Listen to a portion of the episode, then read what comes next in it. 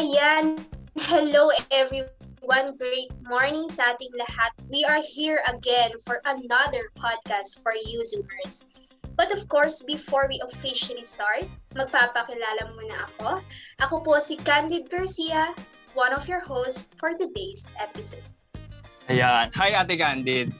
Ako naman po si Kyle, ang pangalawang piece ng apat na Chicken Joy post ninyo. Grabe, Kyle. Napansin mo ba, ang dami pala natin for today's episode. Truly, partner. Kaya ipakilala na rin natin ang dalawa pa nating makakasama.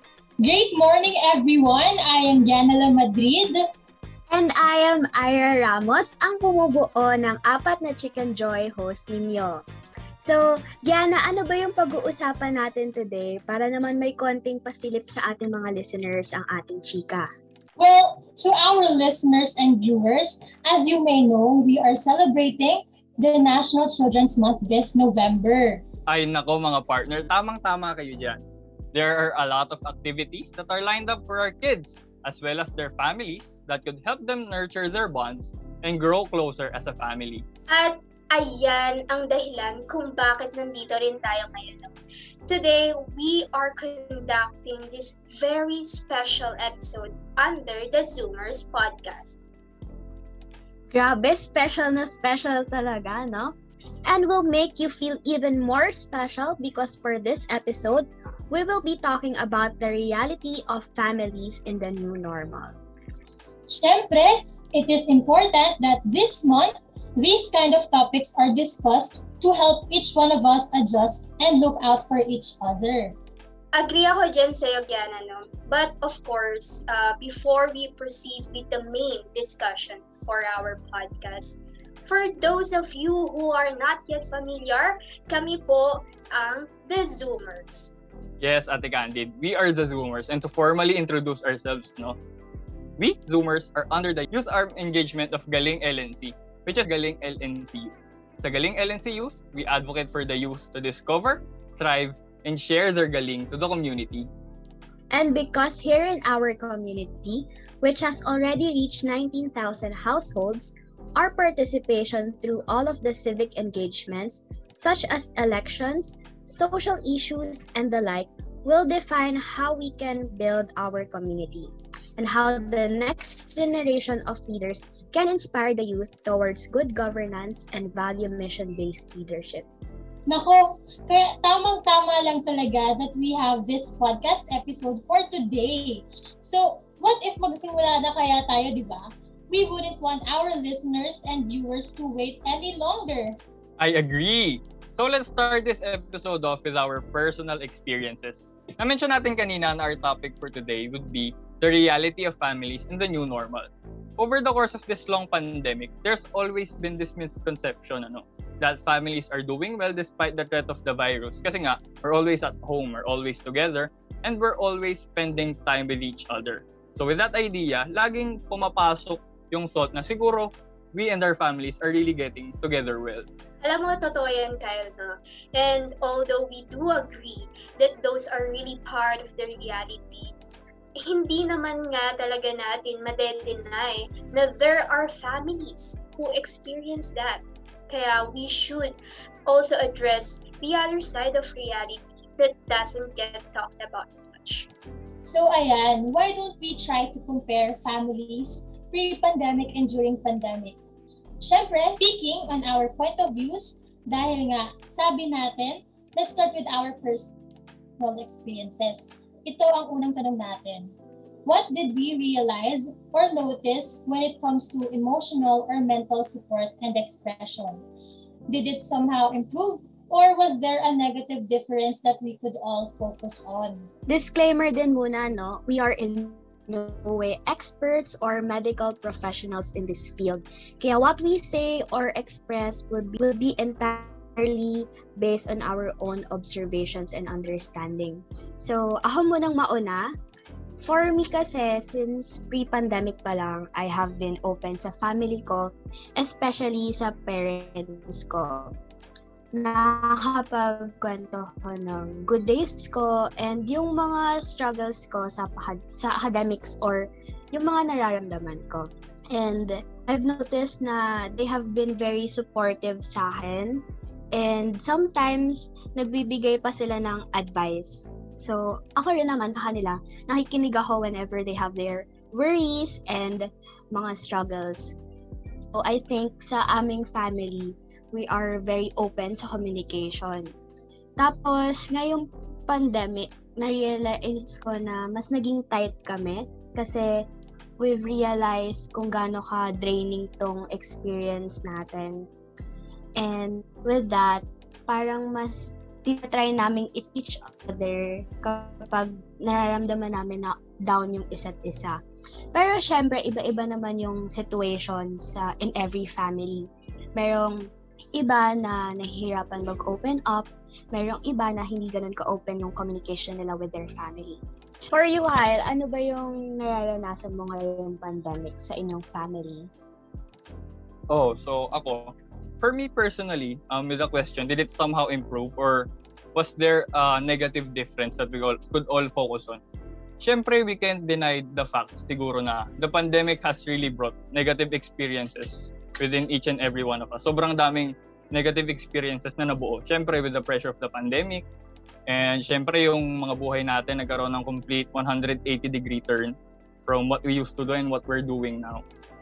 So, when it comes to family for me, siguro with all those negative things na nangyayari, I can say that the support mentally and emotionally with my family at least has been an overall net positive actually. Kasi, um, onting story time, our family was actually one of, um, hindi naman, pero kami yung parang isa sa mga minalas at nadapuan ng COVID. So, apat kami pakyaw lahat.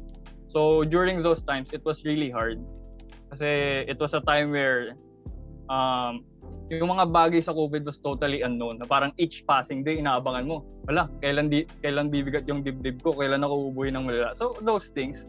And habang nandun kami sa situation na yun, parang I really felt the support within my family that we've been supporting each other. Kamustahan kayo araw-araw, and you cook for your parents, 'di ba? Syempre may mga bumigat yung pakiramdam. So you cook for you cook for them, you care for them. So with the pandemic, I can really say that it really strengthened our support for each other as a family. So ikaw ba, Ate Gianna? What's your experience?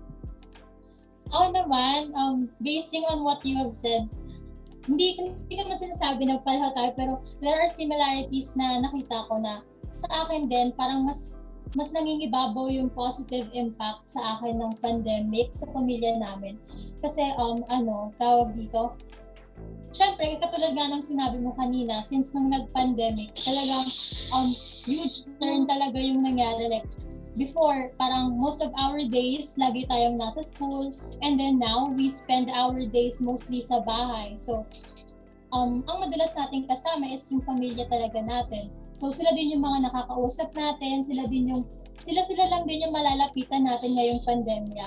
So, with that, I can say na na-strengthen yung bond namin sa isa't isa kasi lalo na sa mga kapatid ko kasi before lagi kasi akong late umuwi ng school so parang usually kapag uuwi na ako ng bahay namin mas matutulog na lang ako or siguro gagawa ako ng konting schoolworks tapos ano matutulog na ako after nun. So parang hindi kami sobrang nakakapag-usap parate. Pero ngayon, dahil nasa ngayon pandemic, lagi kami magkakasama. So, mas lagi kaming nakakapag-communicate with each other. Nagka, nagka, nakahanap kami ng mga bonding namin like, for example, na, nanonood kami ng movies together like that. And um, ayun lang naman sa akin so far. Ikaw ba, Ate Candid? Ano po yung um, side nyo about this? Ah, ako naman, agree ako sa inyo na and it's good to hear na na-strengthen yung bond and support niyo sa family. Ah, ako naman personally no, ah aminado ako na there are struggles na nangyari at ah, hindi natin maiwasan yan lalo na lahat ay pressure sa pandemyang ito. Pero kung iisipin natin, mas napalapit talaga tayo sa isa't isa sa loob ng isang tahanan. It's a matter of our approach sa isa't isa. Kung paano nga ba natin masusolusyonan problema natin sa loob ng bahay.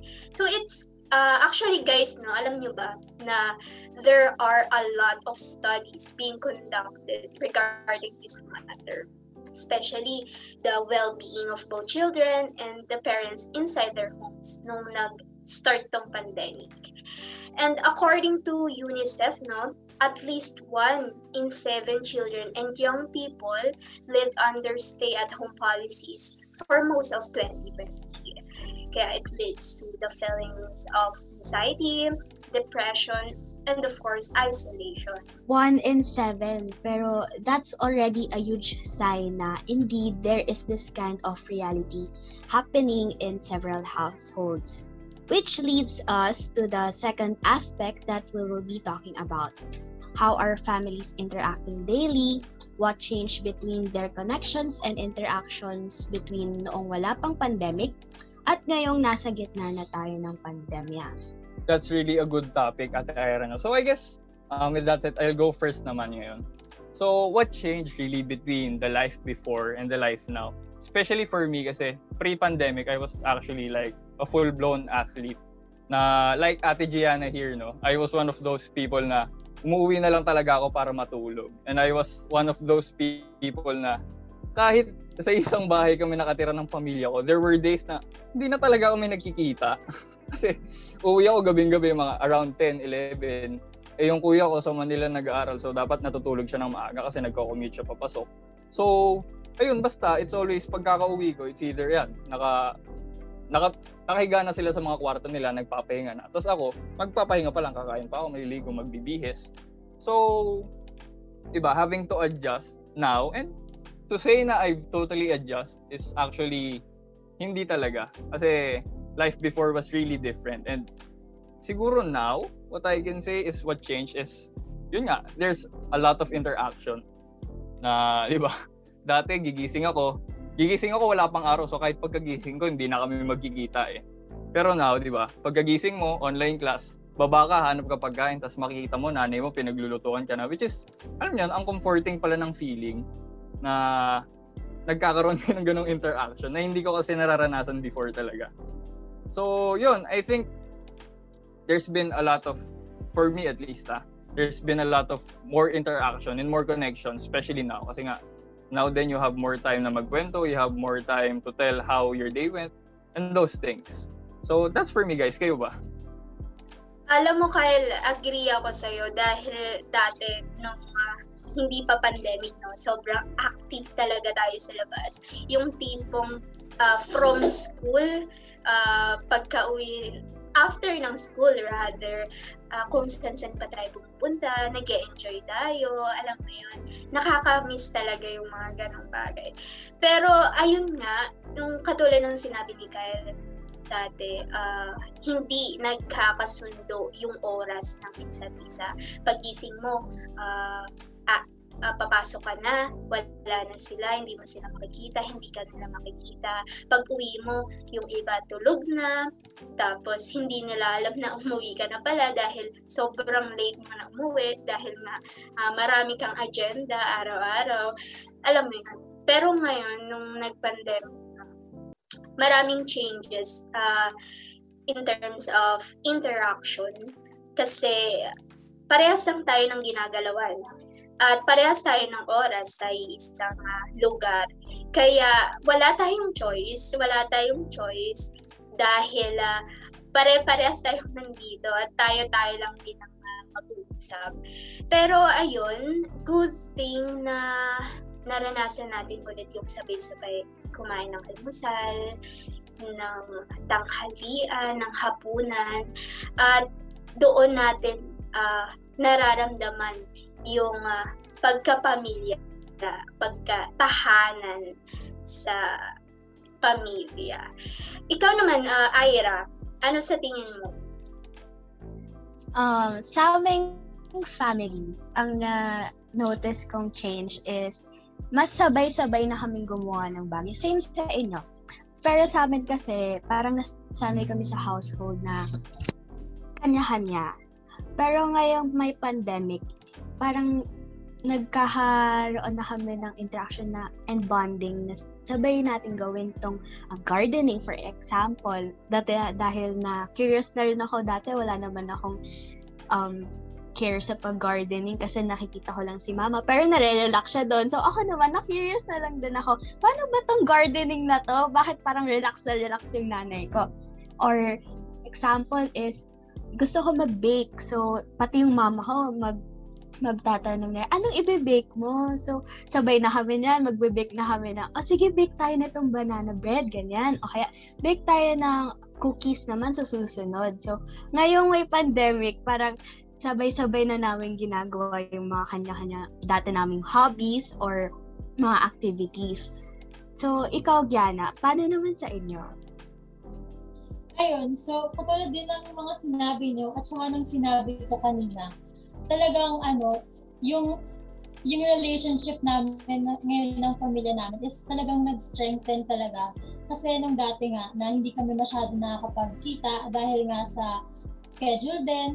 Ngayon parang ano, since pati yung parents ko, yung daddy ko bigla siyang nag-work from home, so madalas lagi talaga siyang nasa bahay. Tapos pansin ko din kasi na nung pre-pandemic, ano, nagluluto na ako ng dinner na, ng, ng food para sa family ko noon that time.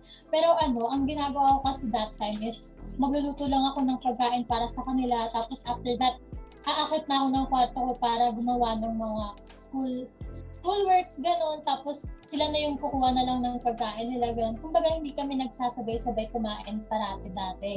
And then, ngayon, napansin ko naman na um, compared sa dati nga, mas napadalas pagkain namin together. Tapos, marami nga din akong mga natutunan na lutuin ngayon dahil ano, kailangan parang ako yung nagluluto talaga ng food namin para sa pamilya ko. And then, doon, nagasabay-sabay kami kumain. And with that, din, ang dami ko pang natutunan na i-bake kasi nga, tawag dito, dahil sobrang daming free time. Tapos, possible pa nga eh, na minsan sa mga niluluto ko or sa binibake ko, minsan manonood pa yung kapatid ko. Tapos, magpapaturo siya, ganun. Kumbaga, there are things that we we we are doing right now na hindi namin nagawa before kasi nga puro parang kumbaga may sarili kaming mga mundo, ganun. So, grabe no, it's not surprising anymore how there is usually a common ground among us young people when it comes to this aspect in our homes. So, let us see naman pagdating sa overall setup of our families. What can you guys observe sa arrangement ninyo sa inyong mga bahay before and during the pandemic? Um, for me naman, ang pinaka na-observe ko na nag-iba din since nag-pandemic is yung mga taskings namin mga magkakapatid dito sa bahay. Um, mas naging strict kumbaga. Kasi nung dati nga, nung may pasok pa tayo since the whole day nasa school tayo, doon na tayo magla-lunch. Hindi tayo required na mag maghugas ng mga plato pagka lunchtime natin, di ba? Hindi tayo required gumawa ng mga ganung bagay. And now, ngayong nag-pandemic, minsan pinoproblema pa natin na habang nasa online classes tayo, ay may wawalisin, may, may wawalisin pa ako mamaya. Ay, hugasan ko pa yung mga pinagkainan namin kanina ay, magtutupi pa pala ako mamaya. Kumbaga, wala sa isip natin yung mga ganong worries nung, nas, nung pre-pandemic kasi yung yung mind natin is laging nasa school, ganon. And um, ayun lang naman, Ate Ira, kayo po. So, Sahal naman, Diana, same lang din sa iyo sa tasking din. Ang pinagkaiba lang is wala akong kahate kasi mag-isa lang ako and ikaw, may mga kapatid ka. Ngayon, meron akong um, time na makatulong sa gawaing bahay, kahit breakfast, lunch, or dinner. Noon kasi dinner lang ako na, dinner ko lang naaabutan, except kapag syempre holidays or um, half day tayo sa school. Ngayon, by pandemic, um, every hour, every every hour, hindi naman every hour kasi hindi naman kami ganun kahalat sa bahay. Pero alam mo yan, kapag sa may oras na pagkain and sa oras ng paglilinis, meron ka nang laging um, allotted time for that. Hindi lang hindi lang puro assignments. Kasi syempre gusto mo rin maka-lessen sa burden ng parents mo. Tapos, para na rin self-therapy. Kasi na, na ngayon, parang na-realize ko na, na nakakatulong yung paglilinis sa mood ko and sa mood ng nasa paligid ko. So, ikaw naman, Candid, anong sa'yo? Uh, arrangement. In terms of arrangement sa task, siguro sa amin ang masasabi ko ay may kanya-kanyang role na no? kasi uh, meron tayong mga bagay na nakasanayan na o kaya dito ka magaling tapos ito yung kaya mong gawin. So dito ka. Ganun ang nangyayari. For example magaling magluto. Uh, ikaw dyan magaling ako maglaba ako dito. Magaling ako magtupi ako dito. Yung mga ganong bagay. Pero hindi natin may iwasan no, na there are still misunderstandings and uh, miscommunication in terms of uh, doing uh, tasks inside our homes. Uh, yun lang naman, napansin ko. And uh, ikaw ba, Kyle? Uh, ikaw, ano sa tingin? Um, ako for me, actually, um, I actually resonate with you three, no, na really, ang isang major part na nag-iba sa setup is, of course, we have to do a lot more housework than we usually do. Kasi nga, andito na tayo sa bahay. And parang one thing I find ironic kasi, di ba nga pre-pandemic, us, we were always out of the house. So parang yung nanay ko, um, the house was always kept clean. Or at least pag uuwi ako, lagi kong napapansin, ay, ang linis naman ng bahay. Kasi di ba, ganun, ay, ang linis naman. Tapos parang ngayon, laging makalat. di ba? Parang, di, ka, di naman ako umaalis ng kwarto, pero pag bababa ako, kalat naman dito sa baba. Tapos ayun, ang ironic lang din na parang fun argument lang namin ng nanay ko na sinasabi niya, kalat-kalat ng bahay, kalat-kalat ng bahay, lagi kasi kayo nandito. Ay, saan ako lulugar, ma? Dati wala ako lagi. Sinasabi niyo, pumirpi ka naman ng bahay, lagi kang wala. Eh, sa ibang bahay ka na lang matulog, ganyan-ganyan. Tapos parang ngayon, galit siya kasi lagi kami nandito. So saan ako lulugar, ma? yun, pero uh, kidding aside, no, those were actually the, the things that changed in the setup. And of course, especially when it comes to academics, that we had to adjust na um, we have to learn in an online setting. And of course, for me, one thing that I really like that changed in a set in my setup at least is that um, I get the chance to cook more for my family kasi um, alam niyo, it's really complimenting to hear compliments with your food lalo na sa tatay ko na when he goes, um, when he gets home from work, tapos makakakain siya ng luto mo, tapos kala niya luto ng nanay mo pero ang sarap pero ikaw talaga yung nagluto. Ganun. tapos ayun, and one last thing that had a really, really major change for us actually was the a setup when it comes to safety from a safety standpoint. Kasi nga, uh, as I mentioned, my father goes home from work every day kasi uh, my father has to work on ground kasi he works in retail. So, um, with anyone who's not familiar, he works in supermarket operations. So, kailangan niyang magpatakbo ng supermarket for the needs of, di ba, ang mga common people, alam yun, yeah, grocery, supermarket, matao yun, di ba? So, there's always this risk of getting the virus actually. And, yun yung naging dilemma namin nung kasagsaga ng pandemic kasi parang um, my father was pinned to choose whether you work from home and, or you work on ground.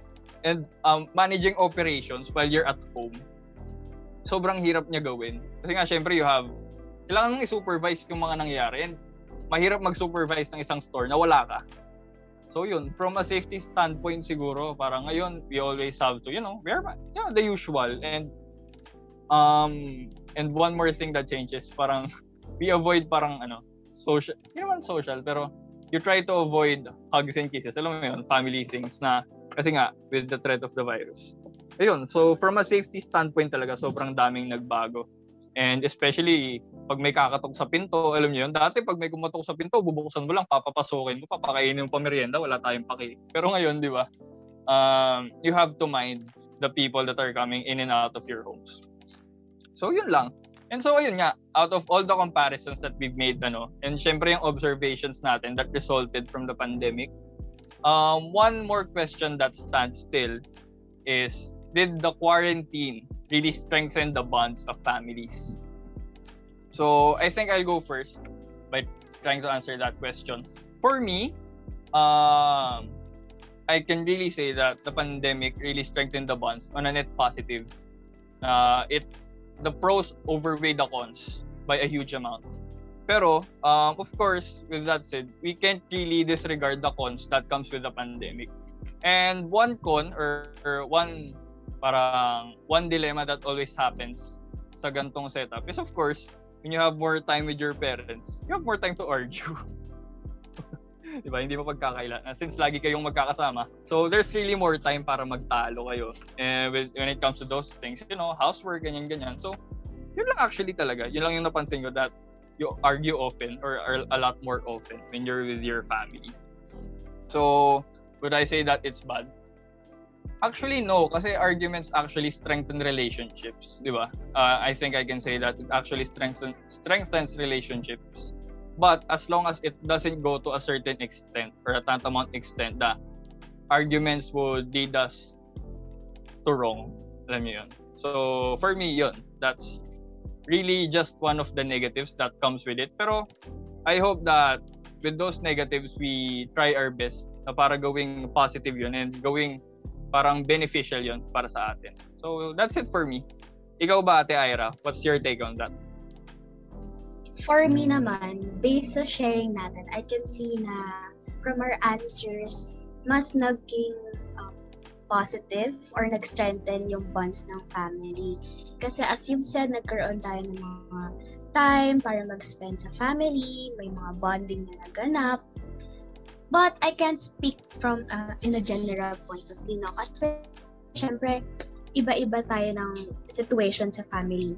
Merong ibang family na hindi sila comfortable na magsama-sama sa isang household. Meron dahil nga sa mga conflicting na arguments nila or mga opinions sa buhay. Pero in our sharing naman, I can say that tayo are are blessed na meron tayong ganitong setup na dahil tayo nag-strengthen. Kasi we can say that yung family natin is parang nakukuhaan na rin natin siya ng lakas ng loob to fight this pandemic para magkakaroon tayo ng motivation to get up every day kasi meron tayong pamilyang pinangahawahan pa. And with that, ang, ang other side naman nun, merong ibang families na hindi ganun yung pag-iisip, hindi ganun yung iniisip nila rather. Kasi yun yung minsan parang source of ano nila um, stress dahil hindi nila nakukuha ng emotional support katulad nung sa first question natin or mental support. So, ayun. Ikaw ba, ano, Diana, what do you think? So, ayun, katulad din naman ng sinabi nyo na mas nangingibabaw talaga yung positive side ng pandemic. Kumbaga, sa atin, um, sa mga based, based on our sharing is mas nag-strengthen talaga yung bond natin sa pamilya natin since mas marami nga tayong time to communicate with each other, mas marami tayong time with each other. So, with that, I can say na sa amin, sa pamilya namin, mas nag, ano, it strengthened, kumbaga, more on, ano, mas nag, mas naging mas malakas yung pamilya namin with this pandemic kasi, um, share ko lang din na hindi super lakas nung bond ko with my mother. Like, kumbaga, ano, kasi katulad nga lang din na sinabi ko kanina na after the, after school ko na lang sila nakikita, gano'n. Tapos parang ngayon kasi, share ko lang kasi na, naging nag-positive ako sa COVID before, noong March. Tapos, with that, tawag dito, si mommy yung pinaka nag-risk na mag-alaga sa akin And then, siya yung ano, kasi in-isolate, syempre, nag-positive ako, so kailangan i-isolate ako. So, I was in their room, tapos yung lahat ng family ko, tapos lahat ng family ko is um, hindi ko nakikita. Kumbaga si mommy lang yung nakikita ako nung time na yun. Tapos, medyo na, ano ako, na-overwhelm ako kung tsaka, tsaka kinakabahan ako kasi although si mommy sinasabi niya sa akin na ano, willing naman siya na mag-risk kasi gusto niyang alagaan ako, gano'n. Kinakabahan pa din ako kasi ayoko na, ako yung maging reason na makahawa or parang maging positive yung nanay ko din dahil sa akin, gano'n.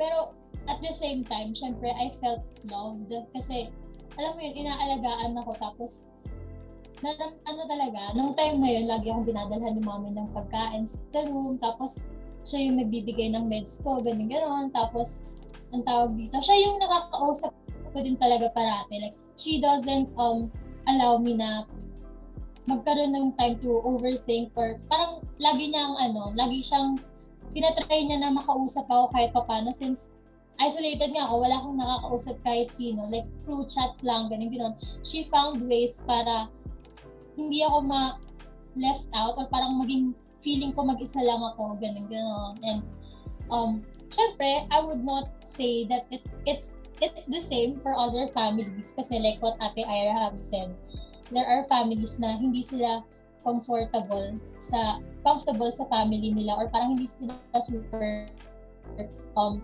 close um, when it, in terms of um, emotional or mental support like hindi yun lahat kayang ibigay ng isang community parang hindi siya the same situation sa isang pamilya. So, with that, um, we could really say na ano, mas mas nangingibabaw nga yung positive side. Pero, syempre, we cannot um, forget that there is also a bad side of the pandemic um, in terms of our um, family situations and, and um, ayun. So, Ate Candid, ikaw naman, ano naman yung say mo this, about this? Uh, ako naman, generally speaking naman, I cannot say kung ano yung mas tama. There are pros, pros and cons talaga. Pero hindi kasi natin maiwasan. Lalo na iba't iba tayo ng approach sa ating mga sariling tahanan. Pero si, sa ating apat naman, nakita ko naman na all, uh, all of us ay na-strengthen yung bond nyo sa bahay. And I think it's also safe to say that though we have our own experiences and we can testify to the effects of this pandemic, uh, we should not assume that everyone is like us. Tama ka dyan, Candid, no? The real purpose lang din naman that we are giving light to, the, to these aspects or realities, kumbaga, ng pamilya is for other families to be aware there are other people who don't have it good, and there are others naman who are lucky. This podcast can help them realize what's happening within their families na baka hindi lang nila napapansin. Yes, and we aren't saying this to scare anyone at all po, ano. We just want more families to actually address and look deeper into the possibilities of these different kinds of scenarios that could be happening inside their homes para syempre, di ba, as a family, they can solve it and improve their relationships even more. At kung maganda naman na yung nangyayari sa kanila sa mga bahay nila, at least they know that they should continue their good practices with their families. Pero what are the ways nga ba that we could that could be helpful in bringing the family closer? Syempre, that practice wherein we address the problems or issues is already one thing. But ayun po, before we conclude this podcast, let's share some of the tips that worked for us that may work on other families with regards to igniting the bond and keeping the closeness. One of the tips that I could share na nag-work para sa akin personally is that since the pandemic, mas naging open ako sa family ko. Kasi, tawag dito, ayun nga, nung pre-pandemic, most of the time, lagi, hindi naman ako parating nasa bahay. So most most likely mga nakakausap ko lang is my friends and um hindi hindi ko na share yung mga bagay na na-excite ako or parang yung mga achievements ko so much with uh, with my family. And yung mga little things na alam mo yun, parang possible na makapag-ignite ng bond ko with my friend, ay my family. Um, ayun, with with the pandemic, napansin ko na mas naging close ako sa mga kapatid ko personally. Kasi, um, ayun, since sila yung parati kong kasama, mas na mas nararamdaman ko yung excitement na kapag nagkukwento ako sa kanila. Kasi syempre, tawag dito, nung, nung pandemic naman, hindi ko nga sila masyado nakakausap. And then, but right now, we found um, several ways that could um, um, ignite our bond as siblings. Like, manonood kami ng mga movies or sometimes, dati nga eh, yung TikTok, hindi namin parang masyadong alam mo yung mga tao na sasabihin nila, ay, hindi ako mag-tiktok, ano ba yan? Parang, ewan naman yung app na yan, ganyan, ganyan. Tapos, we didn't know na isa na pala kami sa mga gagamit ng TikToks tapos may enjoy namin. And um, with that, we found several ways, ayun nga, we um, we adapted kumbaga sa pandemic kasi we found several ways that could um, um, help us or kumbaga mag magkaroon kami ng coping mechanism with each other and um, magkaroon kami ng bond na since kami-kami lang din naman yung magkakasama sa bahay, kami-kami lang din naman yung malalapitan ng isa't isa in terms kapag may mga problema kami. And um, ayun, so ikaw po Ate Ira, what are the tips na pwede natin i-share sa um, and that may work for other families in igniting the bond and keeping the closeness? Yon. So, sa akin, ang tip na share ko sa inyo that work for me is do things together. So, for example, cooking, baking, ayan. Also, try try niyo yung mga interest ng family members, no? For example, puzzle, ayan, interest ko yan, and nung sinubukan ni mama, halos sabay kaming nasa-stress, tapos sabay rin kaming natuwa nung nabuo na. Another is um, nag-bead making kami. So, gumawa kami ng beads for um, accessories. So, I think yun yung mga tips na share ko sa inyo that worked for our family. Sa inyo ba, Hal? Ano ba sa inyo na tips na pwede mong ma-share? Hi, Ate Ira. Um, actually, for me, no, um, I guess I can say that along with what you've said earlier, um, saying this is not parang a one size fits all tips for everyone kasi um, we should acknowledge that um, not all families are in the best situations. So with that kind of mindset, what I can say to actually people or the youth more specifically is um, if you're not that comfortable with your family is to work at your own pace. Work on a pace na you know, you don't feel pressured, you don't feel obligated, and it's not a burden sa inyo try and understand and resonate with your family. So, yun, um, and work at your own pace, but try to communicate it as much as you can. So, your families can understand um, where you're coming from. So, if you're not really that comfortable with them, at least, you know, um, subukan nating sabihin sa kanila kung saan tayo nanggagaling, kung ano yung nararamdaman natin, at kung bakit ganun tayo when it comes to them. Kasi nga, no, um, at least in that way, um, we can get, I think, in my opinion, the best result when it comes to building relationships with our family. So, yun. Um, that's really my point uh, my point on that. Ikaw ba, Ate Candid? I agree with you, Kyle, no? na let, uh, we must acknowledge those families na trying, ganyan. Dahil hindi naman talaga madali itong pandemic at mahirap nga naman talaga. And uh, tatlo lang ang masasabi ko. Reconnect, validate, and of course, respect.